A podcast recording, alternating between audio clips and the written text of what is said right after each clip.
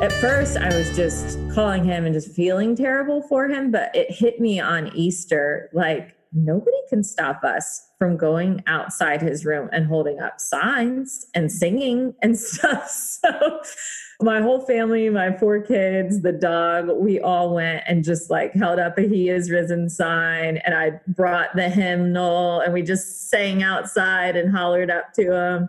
Other people came to their rooms. And so after that Sunday, we had done it because it was special because it was Easter. But then last Sunday, we thought, you know what? Let's just go back. Let's just do it again. So. Welcome to Along the Way. I'm John Matarazzo, your host and fellow traveler. Thank you for joining me along my way as I try to become more like Jesus every day. During the coronavirus lockdown, I reconnected with some of my former guests from along the way in a special series that I'm calling the Quarantine Checkups. I recorded a lot of these conversations, but before I released all of them, my TV production work picked back up. So now I want to finish releasing these conversations from during the height of the lockdown. This quarantine checkup is with my friend Shelly Neese, the author of the Copper Scroll Project. If you are new to Along the Way, all of my episodes can be found at alongtheway.media, and you can like me on Facebook and follow me on Instagram. Now let's see how Shelly is doing. Shelly Neese, it's good to see you again. We're both stuck at home, and I know you uh, haven't had a chance to go digging in Israel anytime recently, but uh, the last time we were together, we were talking about the Copper Scroll Project if there's anything going on with that, I'd like to talk about that. Really, the whole world shut down right now with the coronavirus stuff, and I want to hear how that's been affecting you and your family. And uh, how have you been? You know, it's funny because I actually, in my own goofy way, I brought the Copper Scroll to uh, to our homeschooling experience here at home. So, okay we started a street school. Like there's two other families on our street, and we're just kind of committed to like still being in each other's lives during this time. So we we do a little combined homeschool sometimes. And so around Easter, I decided like, wouldn't it be hilarious if in, in addition to an Easter egg hunt, if we had a Dead Sea Scroll hunt? so made some copies uh, just of hebrew pages from an israeli spy book actually but you know these kids don't know the difference. Tore them up made them look like dead sea scrolls hid them in the yard and then you know got some some hebrew alphabet stamps and how everybody stamped their names. So so i'm you know i've even i've, I've brought it i've brought the copper scroll home I it's love it. Only, it's the only thing I know to do. I was not uh, expecting that, but I absolutely love that. totally. I mean, every parent kind of thought, well, what what do we have? Like, let's let's use this time to kind of teach our kid practical things, or you know, like teach them how to write a check or how to wash a car. Yeah. And I thought, or the story of the finding of the Dead Sea Scrolls. Which is really one of the most important stories uh, and important finds in all of archaeological history. And, uh, you know, for me, knowing about the Dead Sea Scrolls really helped me realize that my faith is something that is built on, that is unchanged. Right. And when you can compare the Dead Sea Scrolls to what we have now and realize it's the same thing and that God has protected his word just like he promised, then our faith is actually built on something real. That's so totally. Cool. And it makes you feel like, um, yeah, just right now, I mean, there's a captive audience out there, people at home, people whose faith maybe hasn't been stirred in a little while and are just like looking at the world around them, trying to figure out what's going on and trying to figure out where God is in it. I yeah. mean, we're doing that as believers, but as non-believers, I would think this is a time of real shaking as well. Yeah, for sure. And I'm glad we, that we have a firm foundation in Jesus Christ. And mm-hmm.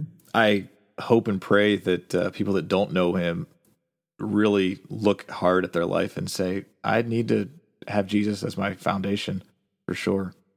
Yeah, and if people are church shopping, you know, now they can just do it kind of comfortably at home for a little yeah. bit, just, just dip in and out of those live streams and, and find yourself a home church for when this fog lifts. Yeah. Did, you, did your church kind of seamlessly go into streaming or? Yeah, we, it was pretty remarkable. I mean, we never did live streaming before uh, because mm-hmm. we're one church in five locations and each location has a live preacher.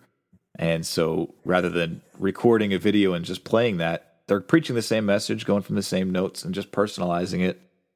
But uh, we quickly had to be able to make that shift. And within the first week, we were up and running, and it's just gotten better uh, moving forward, which is really remarkable. I'm really proud of my church. And um, yeah. um, I, at some point, I do feel like I, I, work in TV and I haven't gotten called to help with that, and I, I, feel a little bit left out. But uh, it's okay. I, you know, I'm cheering them on. I know what they're going through. Push the gas pedal at all. I, I have I have offered to help, and um, I, have let them know. But hey, you're like, I'll, guys, you know this is what I do. yeah, but it, it's a good thing. I'm I'm just yeah. really proud of, and I send text messages to the guys that I know are on tech team uh, making this actually happen and editing things and putting it together and making it sound good for streaming, which is uh, tricky. And um, being able to do that kind of stuff, uh, I send them messages all the time because I know what they're doing into it. So, what what about you guys? How has your uh, church life experience uh, been affected? I think it's like you. I mean, definitely getting better every week. You know, there's there's rusty spots in the beginning. Um, my favorite is that last Sunday, so I go to an Anglican Pentecostal church, kind of like it's okay. Anglican, but we do kind of have a charismatic vibe as well. And um, so I loved it because last Sunday, somehow they had gotten each choir member to record a song and send it in via, via Zoom. And they they were able to p- patch them all together. So it was like a full blown choir anthem mm-hmm. coming in with each individual person in the screen. And it felt like, um, you know, what were those things that people used to like suddenly perform a coordinated dance in like malls? a flash mob? Yes, that's what it felt like. At the very end of the service, we got flash mobbed. Like, so, and that's when I realized, like, we have come alive. Like, we're doing just different things now, just things yeah. even outside of the box, but but using the tools that we have. But I do hope that we don't all get too used to this, like yeah. too used to doing online church and thinking that that is a substitute for real people and real hugs. Um, yeah. I'm looking forward to like going back to to real life. Absolutely. Me too. Me too. I mean, there's something about that personal interaction with people that, mm-hmm. I mean, Zoom and Facebook chat and FaceTiming and all that stuff is a good substitute, but it's Absolutely. no substitute for the real thing. Absolutely. Absolutely. Anybody yeah. who's teaching online right now, you know, who is suddenly kind of, I'm hearing a lot of that from them of just, maybe it's okay to be the student and you're just eating Doritos and drinking your Diet Coke during class, but to be the teacher and not have body language or facial cues or be able to just like read the room yeah. um, is a pretty painful experience too. Yeah, for sure. sure. For sure. But I do love, though, that the body of Christ has had to become more creative. And as you said earlier, think outside of the box.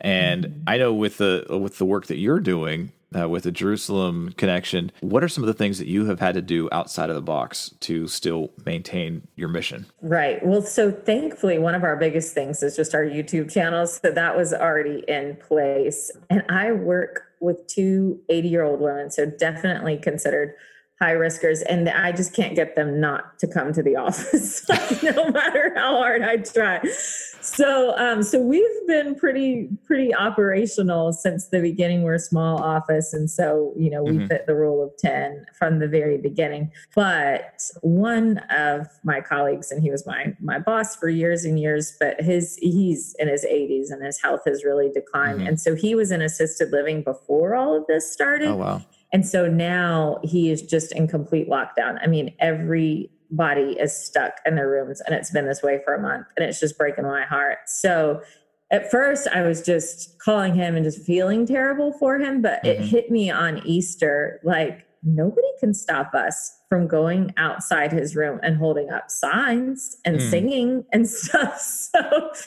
so my whole family, my four kids, the dog, we all went and just like held up a He is risen sign. And I yeah. brought the hymnal and we just sang outside and hollered up to them. Other people came to their rooms. And so after that Sunday, we had done it because it was special because it was Easter. But then last Sunday, we thought, you know what? Let's just go back. Let's just do it again. So, so we brought a different sign and different songs. And now this coming Sunday, we're getting really creative with it. We actually are bringing juggling balls and uh, so you're providing entertainment for the assisted living community because more and more people are coming to their windows. I love it. I love it. That's great. We brought the karaoke mic. This time we also we our dog knows lots of tricks now because we've all been at home able uh-huh. to train him. And so we're bringing a hula hoop for the dog to jump through the hula hoop. now this is this is the dog that you brought back from Israel exactly. the last time. So yeah. he's a special dog. He's yeah. a special dog. So yeah, just trying to think. I think that's the biggest thing, just as an organization, but also just with us structurally, is just trying to figure out how to love on people and yeah. not giving up on that. Not thinking like, well, I can't bake people cookies or can't bring them a meal. But there's still other ways that we can social distance and right. still like show people show people love. Yeah, my pastor said this, and uh, actually another guest recently just uh, reiterated this that we're supposed to be physically distant. Unfortunately, we're calling everything socially distant, but no, physically distant, yes. Socially distant, no, because there's there's interaction that needs to happen. God created us Absolutely. to be social people to interact, and we just have to be different on how we do that now. That's yeah. true. That's true. And yeah, yeah, this the we need to be leaning in socially more now than ever and checking yeah. in on people. And that's who yeah, you're always thinking about. I mean, on on some levels there's people that are home that are getting too much social contact, you know, and not enough privacy and then mm-hmm. Other people like my single friends and stuff that I'm calling and checking in, you know, that it's it's too much isolation. So everybody's kind of in a different a different place and and everybody needs yeah needs to be checked in on for sure. We're just sure. in such a weird time. It's just, just such a strange, crazy time, and I think it's okay to say that. Um, yeah, like, I think everybody agrees no with that. Precedent for this. There's no precedent for this. Yeah, at, at, whenever I first started talking on about the coronavirus and stuff, and just what's going on in our world with this podcast, you know, I I want this podcast to be something that people can relate to years from now. Mm-hmm. And I was like, well, will people remember that? I'm like, absolutely, people are going to remember the months that we have been sheltered inside of our homes, and the entire world is going through the same thing, including yes. including in Israel. And I know you mm-hmm. have you kind of have a better idea of the pulse of what's happening there. Can you tell me anything of what's happening? Yeah, so in Israel, I mean, their measures have been pretty draconian in terms of their their social distancing plan and their flattening of the curve. They're a small country, and so six million, seven million people. They have fifteen thousand cases right now, so sort of the same as the DC DC Nova Maryland mm-hmm. numbers they have had fewer deaths percentage wise, which I think is just reflective of first world healthcare as well, right. uh, and just being prepared for the virus and strong leadership. Um, but they, but they've been really harsh in terms of even just you know because it's a Jewish country, and so there's a, this rule of that you have to have ten people to to to form a minyan to a group of people that can pray together and um, and so even that just and, and passover happened mm-hmm. during mm-hmm. corona which israelis and, and jewish people don't, don't do passover alone or even with their nuclear families you know this is a big big yeah. extended social event so and now um, so passover happened and and there's some really sweet videos online of of cantors or israeli jewish singers going out into the middle of the street and and singing and leading prayers and people standing on their balconies. I mean they're great people that have tried to to make the most out of a very unusual situation for a pretty intimate and and close country and their high holidays. Now it's not a religious holiday but Holocaust Remembrance Day mm-hmm. just happened. And so usually there's a lot of ceremonies and a lot of ways that Israelis mark that together. And so they weren't able to do any of that. All of that went online. They still did the national siren. So which normally is very piercing because there's a siren that goes off all across the country. People get out of their cars. People mm-hmm. all take a moment of silence to remember the six million and also think about those that are still surviving and so the the siren happened but the you know the streets were already empty so mm. so there was that and now they're entering into their independence day which is usually like giant celebrations. I mean, it's yeah. still a pretty pretty young country and and and gets really high off of their national holidays. And so that will they've Israel just declared today that that will have to not happen either like no large gatherings obviously yeah. so they're starting to ease on restrictions just like we are here and and going to allow the opening of non-essential businesses and things like that soon but having like 15,000 people come watch fireworks or something. I mean, we're all yeah. kind of a long way away from that that stuff happening again. Like it's hard yeah. to even imagine that we were like do you remember when we were knocking on the doors of March Madness? Yeah. that just feels like a lifetime away now. Um, that we used to gather by the thousands and not think about it at all. Yeah. I, I pray that we'll get back to a place like that where we can have you know social gatherings and sporting events and you know I, I I think we will get to that place again. It's just a matter of how long, and uh, there's going to be some precautions, I'm sure, that that deal with that. But Shelly, what what have you learned from God during this time? What has He been speaking to you during this time?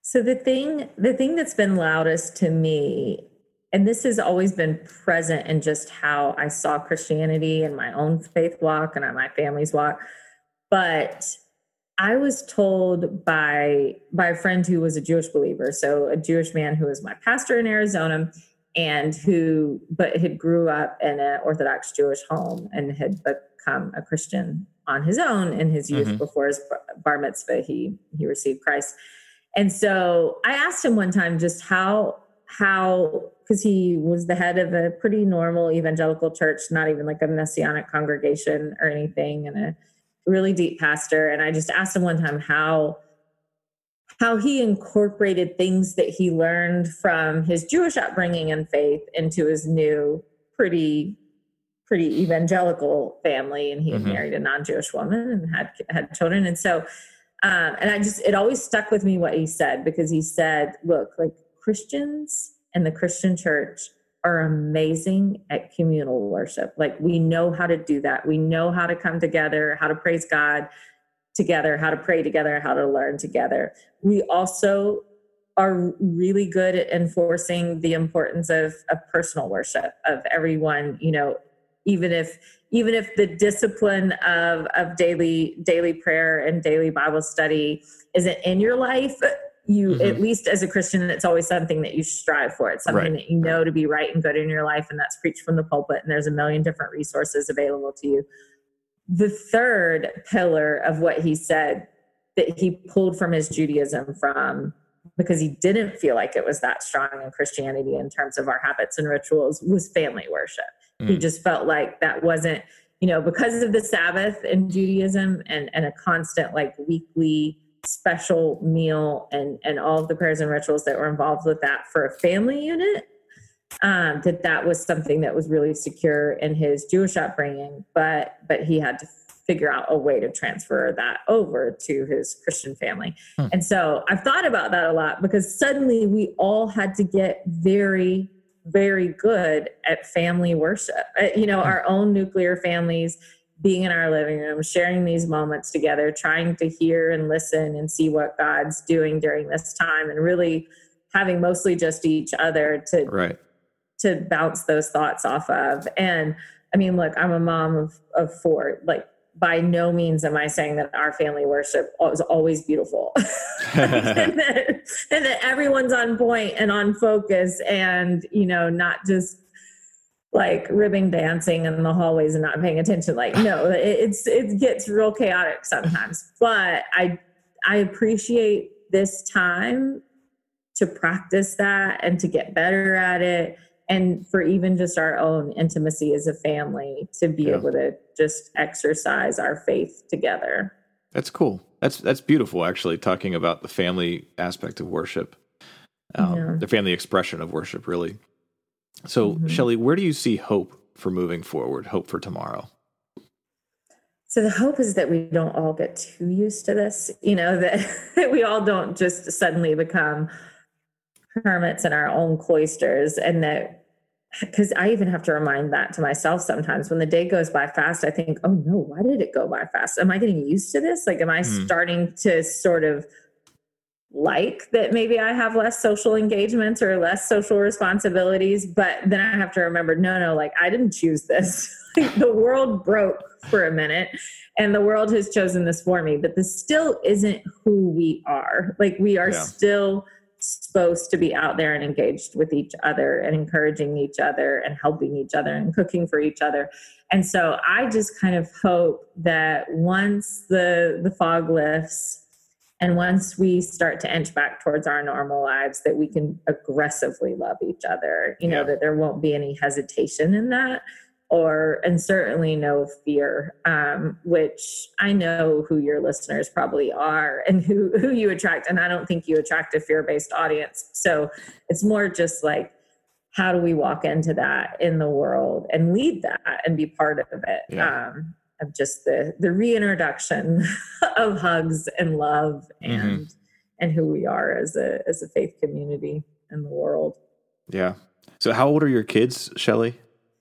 The youngest is five and the oldest is 14. So so we've got a good range. And it's actually I you know, my heart goes out to mothers of preschoolers out there right now and stuff. like my kids are pretty, pretty um, good at entertaining themselves, and they spend a ton of time playing outside. And we've done a lot of bike riding. We uh-huh. put a volleyball net in our front yard and have reinvented that thing every day in terms of like. Sometimes it's a boundary for dodgeball. Sometimes it's badminton. Sometimes it's volleyball. You know, so our front yard is like the tackiest looking thing in the neighborhood right now. But it's also having slightly older kids really helps. Like I'm not yeah. I'm not having to be a cruise director every day or anything. It's okay. That's good. Yeah. That's good. Well, Shelly, thank you so much for allowing me to join you along your way as we're going along the way with this quarantine time. Thanks. I look forward to. I know you have good friends, so I look forward to hearing their uh, their bits of wisdom as well. If you want to hear Shelly's full episode of Along the Way, I'll be putting a link to that in the show notes. Along the Way is part of the Charisma Podcast Network. You can find Along the Way and many other great Charisma podcasts at cpnshows.com. Thank you for listening to Along the Way. If you've enjoyed joining me along my way, please share this episode with a friend who you think will be encouraged by this podcast. Also, please rate and review Along the Way on iTunes. That will help more people discover Along the Way. You can subscribe to this podcast wherever you're listening. And you can follow me on Facebook, Instagram, and through my website, alongtheway.media.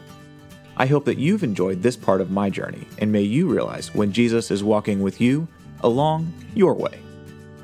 Along the Way is sponsored by Crave Frozen Desserts, which is by far my favorite ice cream. If you're in the Pittsburgh area, then you are in luck. Crave Frozen Desserts is open from 1 p.m. to 9 p.m. Monday through Saturday, and they are located at 751 Pittsburgh McKeesport Boulevard, Dravosburg, PA 15034. I'll put a link to their Facebook page in the show notes and tell them that you heard them from Along the Way.